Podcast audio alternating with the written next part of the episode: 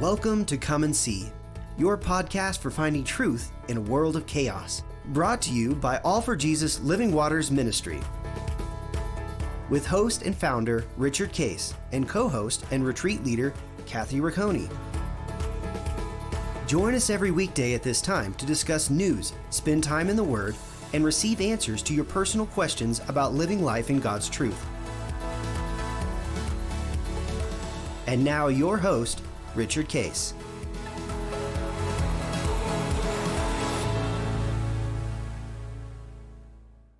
Well, Kathy, happy Monday.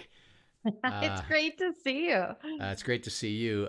Kathy and I, which we'll be able to share a little bit about during our session today, actually, is that we both, in different places, Linda and I, led an Abiding in the Vine Unity Retreat in Nashville, Tennessee. And you hosted yours where? Up in Jefferson, New Hampshire. Ah.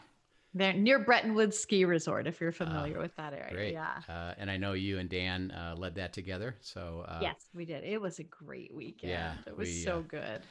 We're going to share the privilege that we have. Mm-hmm. We've been doing this. Linda and I've been doing this now our 20th year, and Kathy's been doing it for 4 or 5 years now. And it never is a duty. It's never a well, I can hardly wait to get this over with, or I got to go do this. It's a privilege because we get to experience as we share about this when we get into some of the practical things of abiding. We get to share experiencing people hearing God's voice and mm-hmm. getting launched into this beautiful new life with theirs, and it's really fun to see. As we start today, I wanted to kind of give an update on some current events as we look at this world of chaos.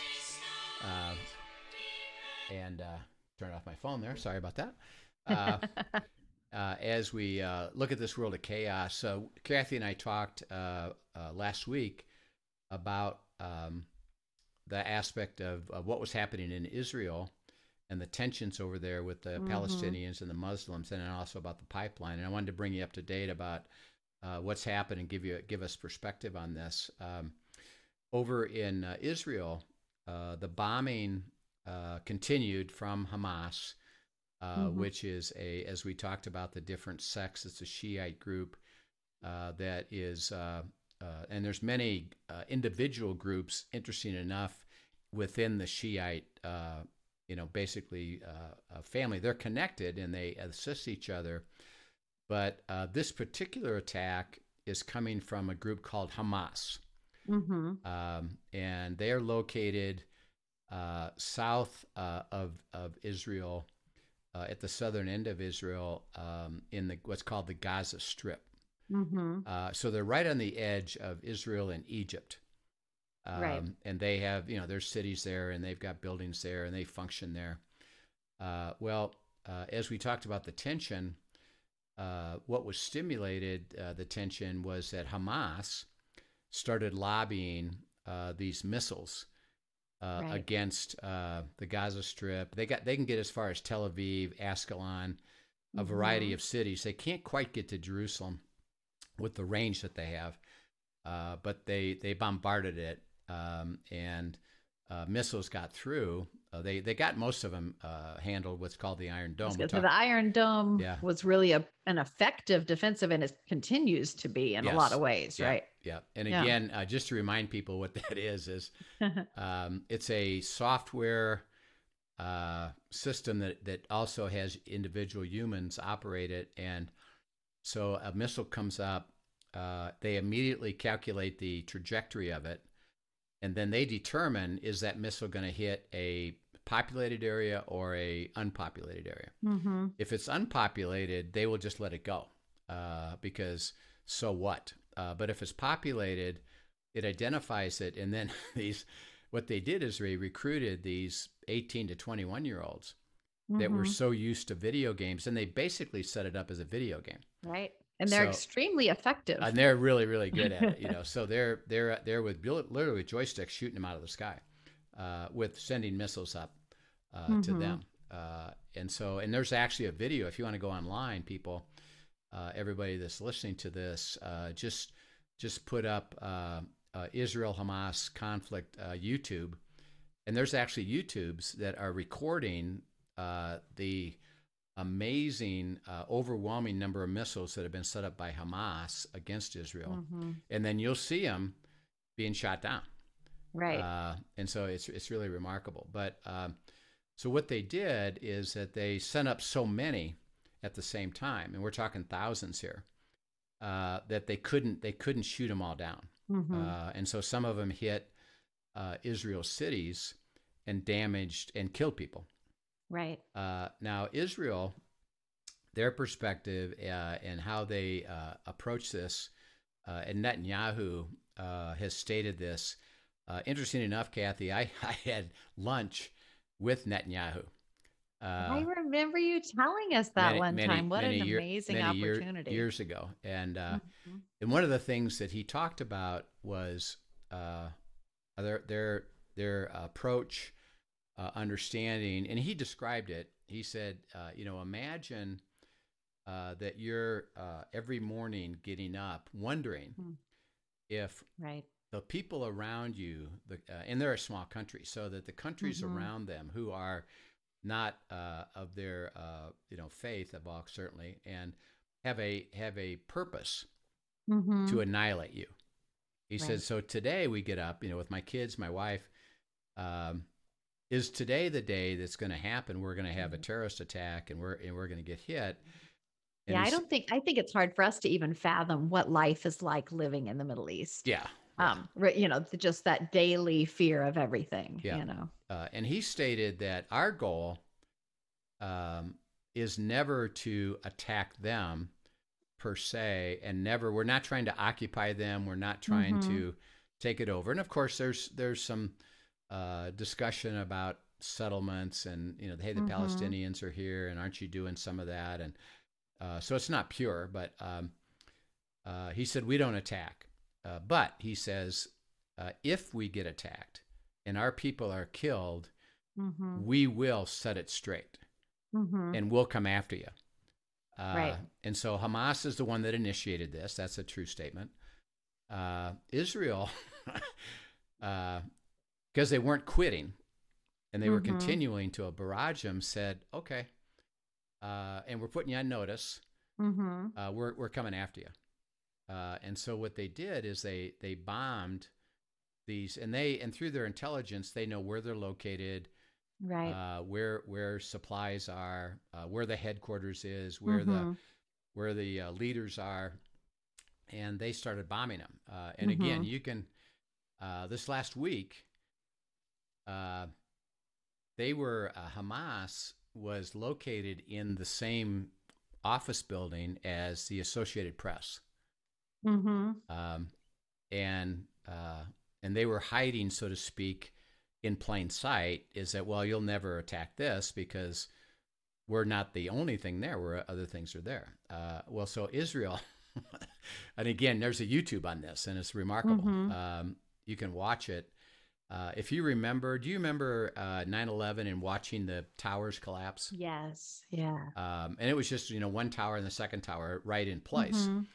Well, Israel, they said, and they went, well, here's what they did. They knew where they were headquartered. They knew where they were broadcasting. We mm-hmm. knew what they were doing. And talk about Hamas. And they knew there was other people there. So they let everybody know in that building. Oh, so they did give them warning. In the next hour or two, your mm-hmm. building's going to be gone. Mm-hmm. You need to leave. And by the way, everybody left. So nobody mm-hmm. was killed, interesting enough. But they destroyed that building, and you can look at it. It's like I think it's like a 15-story building, but it collapses just like 9/11, and you just see it, you mm-hmm. just collapse. And they took after it, and they've taken out many of the Hamas leaders, and so the battle is raging. And of course, Hamas is now reconsidering. Mm-hmm. Yeah, maybe we should do a ceasefire, and Netanyahu is saying, okay, we can process that, but until you stop bombing us, we're not agreeing to a ceasefire. So that's still happening. What I sense is going to happen is that Hamas will cease because they're going to get roundly beat. Now, there's another interesting thing. Now, remember, they're from the South. Right. There's another group, and this is confusing to people, that's called Hezbollah. Okay. Hezbollah is another Shiite group separate from Hamas. Okay. They cooperate together, but they're from the north. They're out of Lebanon. Okay. And so the concern, and this is what everybody was watching to see, is this thing going to go from Hamas to Hezbollah to Iraq, Iran? Right. Hezbollah came out this last week and said, we're not joining this fight. Okay. We are not going to use it as an opportunity for us to lob our missiles on the north side of Israel and then start to attack them, from both sides. He said, we're not doing, that's a significant thing. Okay. Because if they would have said we are, we likely would have seen the whole Middle East, in a sense, go into inflamed situation where you've got Hamas, Hezbollah, then you've got Iraq, Iran. Right. And it ripples out, and then for sure. It'll just go and go and go, and then it'll be like, you know what, we're having a war. And of course, then the United States and Russia and China would all have to decide what they're going to do about that, and the United Nations. So it's tense. It's lots of destruction going on, and Israel is protecting themselves, and they're going to continue to protect themselves. And then, people are saying to them, okay, if they're truly willing to do a ceasefire, then you need to be willing to too. And hopefully that will happen. So I think we'll see it settle back down here. And we saw it flare up. I think there was a big test on both sides. I think Hamas was testing how good is their Iron Dome, and can they handle the barrage? Right. Because think of if it was Hamas, Hezbollah, Iran, and they're all lobbing missiles. And they're going from all these different sides. All these different sides, how well could they handle it? So I think that'll be an interesting. Now, by the way, we know from the scriptures that as this escalates, and it does escalate at some point, Israel handles that everything. Right. They do handle everything. Right. And it results in, and we'll have a session on the end times. Actually, we'll have several. But one of the things is that they can't succeed with technology because they're so Israel's so good at it. And so what happens is they say, one thing we've got that they don't is people. We've got way more people and many people than them. So they go back to conventional warfare with troops, and they amass 200 million people, troops, to come against them in the Valley of Megiddo. It's called the Battle of Armageddon at the end. Okay. And they would. Yeah, and this is all from the book of Revelation. This is all from Revelation. Yeah. And if Jesus didn't show up, they would be wiped out. But Jesus shows up, and all the enemy is killed, and they'd never make it. And that's when the millennial comes in, which I know people have questions about, is, okay, what does that look like? And, we'll talk about that. So the tensions are high. It's chaotic. It's having an impact even on oil prices, and we have double thing with the oil pipeline. Right. But we got to keep watching that. My what I see happening is it'll calm itself back down. I think Hamas will truly get to a ceasefire, and I believe that Israel will agree to that, and then say, okay, truly ceasefire, and do not do it again. And if you do, we're going to come at you even harder. So we'll see how that looks. But I think that's what'll happen. And then the pipeline. This is interesting. The hackers. Likely out Dark Side, right? Yeah, the Dark Side. Dark Side. Out of Russia, got through, took over the system, and shut it down.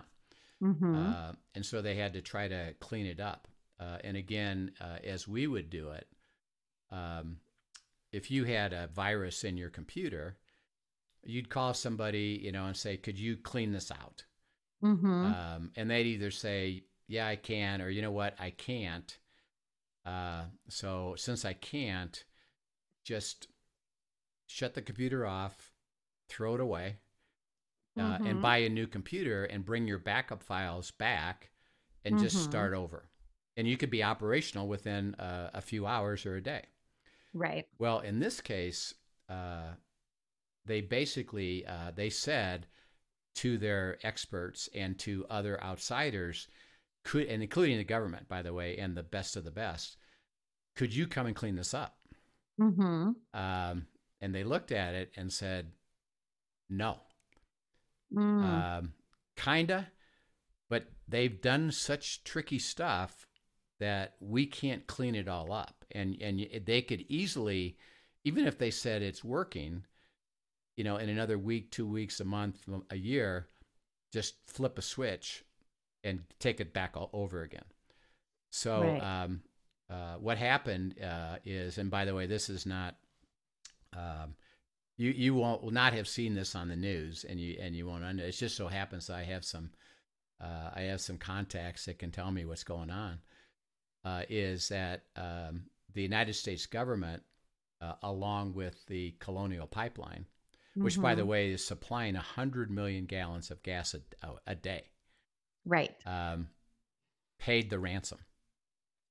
I was going to ask you about that, because I actually did read something that was talking about the concern of the fact that we were paying this ransom simply feeds the beast. Yes. Yes. You know, that continues to show them they can continue to do this. They paid it. And be profitable by doing it. And the hackers said, okay, we'll release your ability to operate now. Right. Again, as I look at things, pretty simple. Two things out of that. They needed to pay it. They said they needed to pay it because if we don't, we could be out of gas on the whole East Coast within days. And it actually was happening. Right. And so it could cripple us. So we I guess we need to pay it. For them to recreate the system would have taken a couple years. Wow. So it's that complicated. It's not like your computer. Well, okay, just give me a new one, and I'll back up my take my backup files. It's super complicated and customized and unique, and it couldn't be done. So they paid the ransom. And again, as I simply look at that, two things. One, they said they released it. My guess is that they still have spyware inside that system. If they wanted to do it again, I believe they'll be able to, because I don't think they don't know if they cleaned it up or did they release it completely and remove themselves from them. My simple look at that is I doubt it. And then secondly, because and you raise this clearly, is if now that they paid the ransom, well, here's what I would predict is that over the next year, 2 years, 3 years, 4 years, we'll see other systems, what we call the grid, fuel pipeline, electric pipeline, other abilities, maybe even airline, tracking, banking. I could see them now going after these other vulnerable things and trying to shut things down, because they now know that, well, if you, knowing that you can't fix this quickly, you'll pay the ransom, and the ransom demands will get more money and more frequent, So I think it's interesting. Now what does that mean, by the way? Well, it means disruption. Right. And it's an indication, as Kathy and I have been saying, is that, if you're in, let's say in, right now there was Georgia and North Carolina, you actually couldn't get, there were gas stations you couldn't get gas to, and lines started. It actually went all the way to, there were like 4 states that had a significant amount of completely out of gas. Right. I think all the way, I heard Virginia, North Carolina, Georgia, Florida, I think only like 11% of their gas stations were out. But when you talk North Carolina stuff, I want to say that got to like 42% or something really high like that. Yeah. And that could impact my business, and that could impact my operation. And it's just disruption. It's not something you predicted. I'm not believing it's normal to happen, but when it happens beyond your control, it now disrupted everything about you.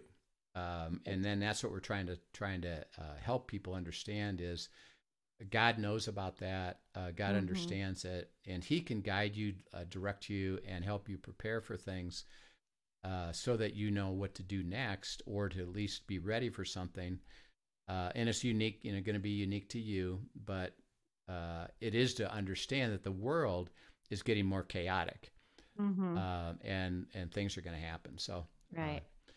Interesting to see the pipeline is supposedly back operating fully, so we should mm-hmm. see all those supply issues resolved right. here in the next few days. But there's still a bit of a backlog, and it's going to affect supply chains for weeks. Right. From what they're hearing, right. that's not going to all rectify quickly. No, it's going to take a while. So the world is chaotic, mm-hmm. and so again, as we're trying to help you understand, is finding truth in the middle of all that, because mm-hmm. God has a way to resolve all that for us as we are willing to hear. And as Kathy and I shared this weekend, Linda and I led this retreat, and Kathy and Dan led this retreat. And typically, what happens is people come. They're not used to this concept of abiding mm-hmm. and walking with God and letting Him guide and direct us and going to unity as a couple. So people come and we start up, talking about this right away. And one of the questions we ask is, why is it that you're not abiding and spending mm-hmm. a lot of time in the Word? And I know you asked that same question. Right. Right. What were some of the reasons that people said for you as to why they're not? They've never experienced this, and they don't really spend a lot of time in God's Word. Right. They range for all different reasons, but a couple of the huge ones are always honestly busy. They don't have enough margin. But the reality is, as we peel that back, even they haven't found it valuable. Right. Because we spend time doing what we find valuable. Right. So those are probably two of the bigger ones in the group that we were in. There's definitely other ones that we see come up a lot. I know you've seen too.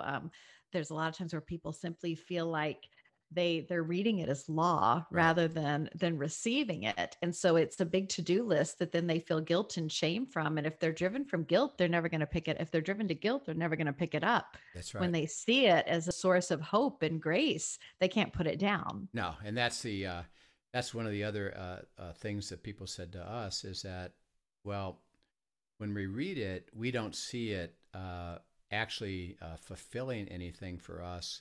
Mm-hmm. We look at it as more stuff that we need to do that we can't. Right.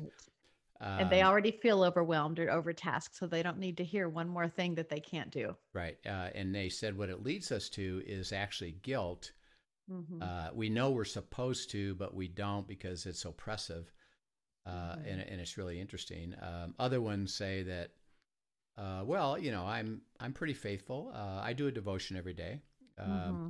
Yeah. And so I disciple a lot of executives, and that's a lot that they say, no, I do devotion every day. And I said, okay, what did it say to you last week? Mm-hmm. And they said, I don't remember. Right. Okay. What does it say yet? What did it say 2 days ago? Mm-hmm. I don't remember. What did it say today or yesterday? I don't remember. What does it say today? Something about love. Right. What? Well, I think I'm supposed to be more loving. And I mm-hmm. said, see, the difference is you've approached it as a task. Mm-hmm. You've approached it as a duty, and you checked the box off. I did it. At the time mm-hmm. you read it, that was wonderful. Wow. And it felt meaningful in the moment. There was legitimate meaning in the moment. Yeah. I'm not opposing it. And mm-hmm. But it doesn't stick. Mm-hmm. It didn't mean anything to you because there's not processing with it. Right. And that's what we're trying to say is that, some people are on I'm going to read the Bible throughout the year and go through a Bible reading program. Okay. It's not a bad thing to do. Mm-hmm. But while you're doing that, it's where God would have you, which is what we're trying to say, is that we would dig into it. We would, what we mm-hmm. call camp out with it. And so in our retreat, what happened in our group, and I know this happens in yours, is they start to realize, and they go through the same things that we're trying to share here a little bit with mm-hmm. some of the practicalities of it, and they start to understand that I see the difference. I'm willing to do the difference. And then we get to this exercise on Sunday. The retreat is Friday night through Sunday, and plenty of free time. So it's a beautiful experience for everybody. But on Sunday, we give them this exercise to go do, and they hear individually from God. And then he says, here's where I want you to camp out. And the right. difference that we help everybody know is it's not studying about something. Yes. I know about it. It's stay with it, abiding until you experience it, right. until it becomes part of you. So the example my wife gives, Linda gives this great story of being led to forgiveness towards somebody. And she could get it in her head, okay, I should forgive. But the question every day that I helped her with in the abiding is, have you forgiven them? Right. You know, and the question, well, I know I should, but the truth is, in my heart, I'm not. Well, why? Well, because I got to abide until I receive that power, that life and spirit of the word, and it then gives me forgiveness. I experience forgiveness. That's when you're released from that particular point. And I know you had similar experience in your retreat. Yeah. Oh, this was a sweet, sweet retreat. We actually had the couples that we had there this time, all of the ones that were there, truly, they were spending at least some amount of time in God's word and knew the idea that it was valuable, but then just taking that idea of staying with it and receiving and actually really teeing up the questions and waiting to hear from you. Just watch Sunday morning when we do that exercise, it just came alive. And, and I think about, you know, one girl in particular, I'd love to have a guest, down the road. I want to see, she was new in her faith, you know, a believer, probably a couple years, newlywed couple, and just precious, but they're facing a really difficult, occurrence coming up in their life that I don't want to share. I would love to have her come on and share, but she received such personal promise and excitement and hope in the midst of that. I guarantee you, these guys are not going back. She's going to be living the abiding life and giving it away. And when she left in this, you know, she came in with a very scary situation facing her and her young husband, and left ready to face it. She's like, these are promises I can stand on. Right. I'm ready to go. Right, I am ready for what's coming. Let's go. Yeah. And to see that transformation, to see the word of God just come alive in a personal way. But it is that idea, like you said, really stepping back and receiving it. And she knows she's going to press more into all of this going forward. But yes. It's funny. I'm going to share, if you don't mind, I'm just going to share one other thing, because this is kind of a personal thing. And I was talking to the group about it. I know you've heard me say this before too. When we first started learning abiding, I, being the checklist gal I am, even though I got it, I like to put things down. And so I had this saying, and I would share it with people all the time. It's as simple as abide, obey, love, repeat. And I would say that. And that is really what I was doing. And then it was, you know, I'm going to abide. I'm going to ask him what he has to say. Whatever he tells me, I'm going to obey. And that was my heart. And then I'm doing that out of love for him and love for others. Repeat the process right back to it. And you so wisely said to me one time, you know, you're missing a little piece of that, right? I mean, that's great, but you've turned it into a process. Yeah. And it's not always obedience. Sometimes it's just receiving. Yeah. And so, you know, I took that and I'm like, okay, I really need to chew on this and see what, you know, and so I took that to God, you know, God, what am I missing here? Where am I erring into this? And where am I, you know, where am I falling short or missing something you want to say? And so he really has spent the last year or two honing me in on that. What does it look like to receive? Yeah. Because being the person I am, I could, even in my abiding, take my abiding and I could flip and I could turn it to a to-do list that I was doing something to earn his approval. because of my own issues, you know, but I was turning it to that. And he was saying, no, daughter, sit at my feet and receive for a little bit and know what it's like to be a daddy's girl. Yeah. You know, yeah. And there was some sweetness in that lesson. And I think for this group we had this weekend, that was a huge part for them, was flipping things from just the obedience, because their heart was obey, yep, to what does it look like to receive, to yeah, sit and really receive what he has to say. Yeah. And think of it, what you say, Kathy, is so beautiful. Think of it as, you know, your relationship with Dan, whom mm-hmm, we met, you know, and we saw how sweet you guys enjoy each other and the beauty you live together. Mm-hmm. If you treated Dan the same way every time. Right. Okay, our process is going to look like boom, boom, boom, boom, boom, boom. Right. It would become stale. Yes. Yeah. See, it would become a duty, and you'd lose the joy of it. And see, mm-hmm, the abiding is in the relationship. Mm-hmm. So today, and how God does it, and what he's going to surprise you with, and how he speaks to you. He says, don't let it drift into a system. Right. Enjoy the relationship. Some and days it's an easy drift. It's an easy drift, even when we know. Yeah, yeah. It really is. And he says, you know, today it'll look like this, and tomorrow mm-hmm, it'll look like this, and let it be the beautiful relationship it is. And that's why mm-hmm, one of the things that we say, remember we read Jeremiah 15:16. Yeah. Jeremiah ate the words, and they were a joy to him. Mm-hmm. And that's the indicator. Are you enjoying the abiding, because there's life there, and right, it'll be fresh. We had a couple, and this one particular young man. They've been married about I think 8 or 9 years, and had little kids. He talked originally as we went through the weekend that he said, "This is difficult for me mm-hmm, because I had read the Bible at some level, but I literally stopped." Because it was too oppressive to me, because he was reading his law, and right, he said, so I just didn't do it.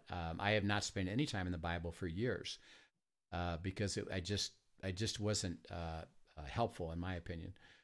And so he said, this is all difficult for me. And we said, oh, we understand, it's okay. So Sunday we do this exercise, and mm-hmm, he comes back and he shares, and he says, first of all, I have a confession to make. He said, you know, you gave us the instructions of where you start in the Word, and then what we do this thing, which we'll show you about cross-referencing. Mm-hmm. And he says, I get up from the group, and I know I'm going to go do this exercise. And he said, my attitude was, this will never work. Mm-hmm. I don't think I can experience this working for me, because I never have. Mm-hmm. But he went and did the exercise, and when he started getting into it, he realized, oh my gosh, look at what God is speaking to me, and how beautiful and fun I'm experiencing doing right, this for an hour. Mm-hmm. And he realized there wasn't any heaviness at all. It was life there. And then he comes right, back and says, here's what God told me and said, and then we helped interpret it. And he said, I'm gonna now be excited. Right. About this. So he went from complete skepticism to mm-hmm, just experiencing it and the beauty of it. So the thing that we, you know, Kathy and I would urge everybody is just start practicing it mm-hmm, and the life of the Word and the life of God, you know, will come in. So let's Kathy, we've been talking about these practical instructions. Mm-hmm. We were on number 4. And that was to, you know, write things out of the scriptures. Mm-hmm. What does it really say? So you don't read into it, mm-hmm, but it's God's character and his ways. What does the verb tense that God said, I have done, are doing now, or will do? Is there any if-then conditions? Mm-hmm. Any conditional things, the buts, the therefores, things that are conditional? And then fourth is, what is our response? And responsibility. And so let's go to the next one and go ahead and read that. And these are practical instructions for how we might abide together in the Word and in Christ. Right. And I have to say, number 5 here is probably one of my favorite, being a word geek. This is one of the ways that God speaks to me the most richly in this. So this is a fun one to me. Neat. It says, go deeper into the Greek and the Hebrew meanings of the words he's speaking to you. At www.studylight.org, go to study the interlinear Bible, put in your Bible book and then chapter, then click on study. The chapter will come up and then you'll click on the word you wish to know. On the next screen, all the Greek and the Hebrew word definitions for your word will be displayed. If you wish to go deeper, you can go to the word origins and click on that number and further definitions will be offered. And there are multiple places to do this now. The Blue Letter Bible app and BibleStudyTools.com is probably my favorite one, so there's lots of places to do this, but boy, it's fun. And the what's called an interlinear Bible. Mm-hmm. Is our language, and of course other people's languages would be maybe French or German or Spanish, mm-hmm. but our typical language here in America is English. Mm-hmm. So it's an English wording, and the interlinear is there's a Greek or Hebrew word attached mm-hmm. to that word, right? And so when you click on it. You say, like if I'm in Romans 8:1-2, therefore now there is no condemnation for those that are in Christ mm-hmm. Jesus. And you could say, I'm being led here. I want to go deeper here. What exactly does that word condemnation mean? Right. Because, and again, the premise is that the English tends to be very, very weak or misleading mm-hmm. in a way, because there's so many nuances. Right. So like we know the word love, for example, we would interpret these words as love, but in the Greek or Hebrew, there's 3 types of love. Mm-hmm. Agape, which is God's love, for us and grace. There's phileo, mm-hmm. which is brotherly love and affection. And then there's sensual love. Erotica, that is just a physical attraction to somebody. Well, when we read in the English the word love, we don't really know which of those 3 it is. Right. So you would want to go into the Greek and Hebrew and say, I'd like to understand deeper, because see, the Bible was literally translated, written originally from the Holy Spirit. He says all mm-hmm. Scripture is inspired, God-breathed. Right. God wrote it through people, and they wrote it in these original languages, Hebrew and Greek. Which had much richer languages. You've shared on previous podcasts that, 15,000 unique words in the Bible versus the 5,000 unique words in the English translation, and how we lost some of the depth of the meaning in the translation. Yeah. Even though it's accurate, it is losing the depth of what was really being said. Right. Yeah. So that when the Jewish people in the Old Testament and then the New Testament Greeks, when they read these letters from Paul, when they read the Gospels, when mm-hmm. they read the Old Testament, for them it was a direct understanding. Mm-hmm. I know what that word is, and I'm receiving that word. And remember, mm-hmm. the words are spirit in their life. Well, for us, we have a little bit of a let's say a thick wall. Mm-hmm. That sometimes is preventing us from truly receiving the spirit and the life of that word, because we're not understanding it. So he said, mm-hmm. Now, and this is what I've learned is, I'm not worried about every single word. I don't say I got to study every single word. It's that as I get led into Scripture mm-hmm.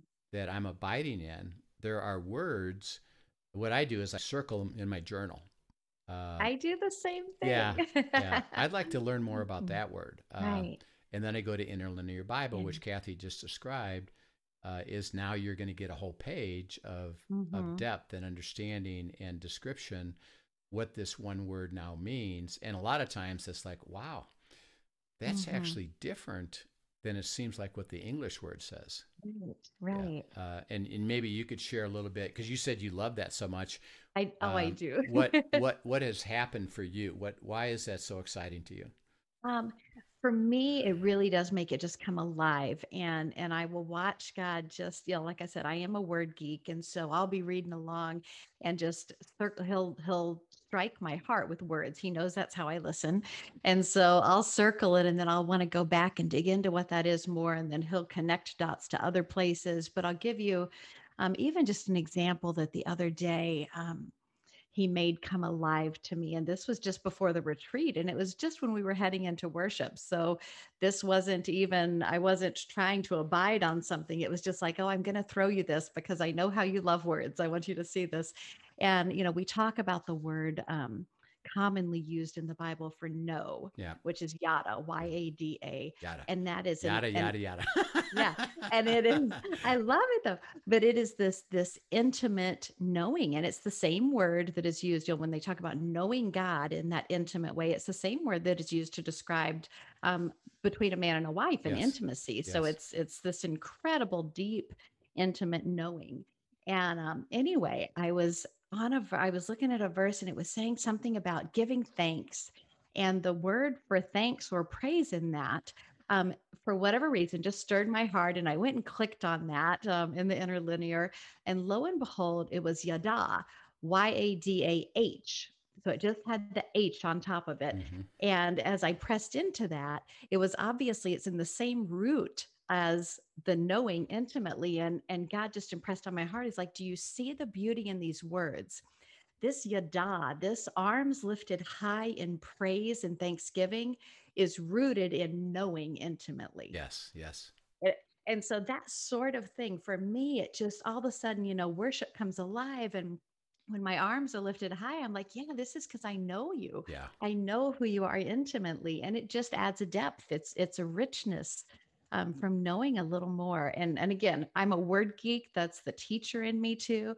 And so this resonates with me. I know that's not something everybody loves quite as much, but there's so many different tools for abiding. This is one he just continues to speak to my heart with. Yeah.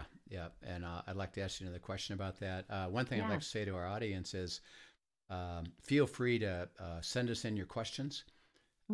That as you're trying to learn this or you want to get deeper with this, send them in.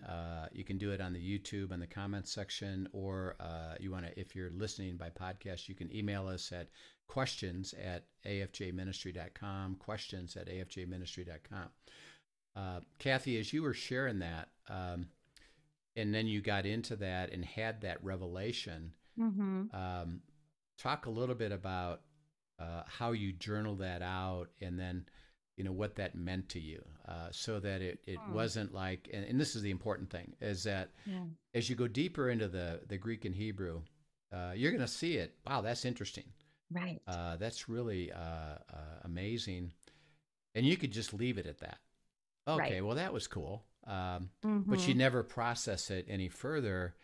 And you don't get the fullness of the revelation that God wanted you to apply to your life. So how do you do that so that you don't just say, that's exciting? Because you said you're a word geek. So you can just say, I'm just excited about that process. Hey, yeah, great, but nothing ever happens. Right. What did you do with that? So let me take you to one, because that one was new. So I haven't taken it very far yet, to be fair. That was Sunday morning. Okay. It's Monday now. So let me back you up and take you through one that he has. And he's still weaving this. And so I am fully expectant that actually this yada is going to weave back into this concept of doulos that he's had me on. I told you a little bit. Yeah. There's this Greek word for bondservant. Paul identifies himself as, we were in the book of James in my Tuesday morning study. And James identifies himself in the very first sentence. He could have said several things about who he was, but his identifying words were, you know, James, a bondservant of Christ Jesus. I'm like, what a weird way to identify yourself. By the way, who was James? His brother. Yeah, his brother. I mean, there are lots of things he could have said. He could have said James, the older, more wise brother than Jesus. You know, he could have said that, but he called himself a doulos. But his choice was doulos. And that struck me. And so, like I said, circle the word. And so then I look into that. I'm like, oh, that's a really interesting, as I look at that word, the real meaning was, you know, someone who was so devoted to another person, really a disregard of their own. They were so devoted to what this person's heart, mind, and soul were that they wanted to be a part of that. And that's this richness of that. So I'm pressing, I'm like, okay, God, I want to be that. So, you know, as I journal things out, you know, where am I like that? What are you saying? And I had been doing some things on identity, and he's like, I want you to press into this more, because what I'm really telling you is you are that. You just don't recognize it in yourself yet, but I see it. Right. And so go further with it. And so I would ask questions and then did some cross-referencing, and lo and behold, you know, probably 3 or 4 days later, he takes me to a passage where he shows me that Mary, when Mary found out she was going to be the mother of Jesus, yeah, the word that she said, as she accepted that, she immediately identified herself as a servant of God. Yeah. And I look at that, and that servant is doulos. I'm like, wow, James is doulos and Mary is doulos. Okay, this is good company, you know? And so, you know, as I process through, God, how was Mary doulos? What did she do? What did that look like? What repercussions or implications does that have for me? You know, and what are you saying? And then again, kind of processing through and reading some different things in that. And, God, I want to see myself the way you see me. So show me this. And then he continued, as I journeyed through this, he has continued to show me, okay, guess what? Some Old Testament that was abed, which is the same as doulos. And he started showing me all these people that I admire in the Bible and their hearts. And then he really landed it with, by the way, he took me to this passage where Jesus identifies himself as doulos. I'm like, oh my goodness. And so it was just this beautiful process. It wasn't one day of once and done. And I've got it up on a board in big letters so that I see this is what he's speaking over me. This is what I want to become. I want to become what he sees me as. Right. And he continues to weave this, and then has taken it further. And he's like, okay, well, let's look at some of what doulos is. A lot of this, you know, he'll show me verses where this person was doulos and they're identified with righteousness. They're identified with mercy. What does that look like for you? Where might I be refining that? And so, you know, now he's showing me some places that he wants to refine in me to continue to help me step into that. And so it all, you know, spurs back to weeks and weeks of doulos. And yeah, it's just sweet. I don't know how else to describe it, but that's a little more blown out than this one that I'm sharing from yesterday. So well, and that's how it works, is that see, when God shows you a revelation, mm-hmm, particularly as you get in the Greek and Hebrew, and again, it's, you know, Kathy is describing that I'm not doing 20 of those words at once. I got led to the depth of this, mm-hmm, and now I receive it and start to process it, mm-hmm, with, what does that mean? What do you want to do in my life so that I experience this? Yeah. And shape me and help me understand where I'm missing it, and what you want me to do to step into it. And there's questions and this process, mm-hmm, and it's a joy, because God said, well, I'm going to have you become that. Mm-hmm, and so walk with me for a while. Right. And if this is all I get this year, this is a sweet place to be. Yeah. And so that's the fun of, as you go deeper, and Kathy's looking at more than those words, and they mean something when she's abiding mm-hmm in those, but these revelations that come really start to carry you into, okay, then how does that apply to my life? Right. And that's the beauty of abiding, and the mm-hmm fun of abiding. And again, there's no rush at it. So she's been in that for a while. She just got this new one, and that'll be a while, and they'll probably connect up down the road. And I'll fully expect it to connect, because that's what he seems to keep doing, is just weaving it all back. Now I'm going to show you another piece of it, and then watch, I'm going to bring it full circle. And that's where I'm expecting, you know, but he surprises me too. So who knows? Yeah. And again, because of the technology, literally everybody, you don't have to have any knowledge of the mm-hmm languages. You just have to be able to click on a word, and then pay attention to it. Okay, mm-hmm, what does that really look like, and what does that mean? And it'll start enriching. The reason that we suggest this is that we don't want you to set it up as a duty. I got to, or I got to do a study and I got to make sure I get it all. Mm-hmm.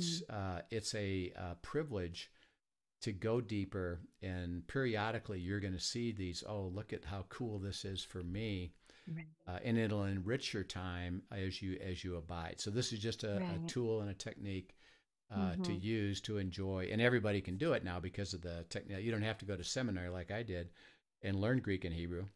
Right. Which, by the way, I forgot already, but I can click too, you know, so I can go to that. So we've really enjoyed today our discussion of abiding and the beauty of hearing from God, and camping out, you know, where He has us, and then using this tool to go into the original languages, which you're going to get more rich in the understanding of these words and the fun of that. And Kathy, thanks so much for sharing that. And so we're really excited to continue. And we'll in this week, we'll just continue to kind of work down through these other practical hints of what it means to abide, particularly today, as we said, you know, go to the Greek and Hebrew. So it was fun. And I'm going to add just a little note on that. I know I kind of alluded to this, but even when it comes to doing this, the Greek and the Hebrew, you know, Rich speaks so much about go where the word is life.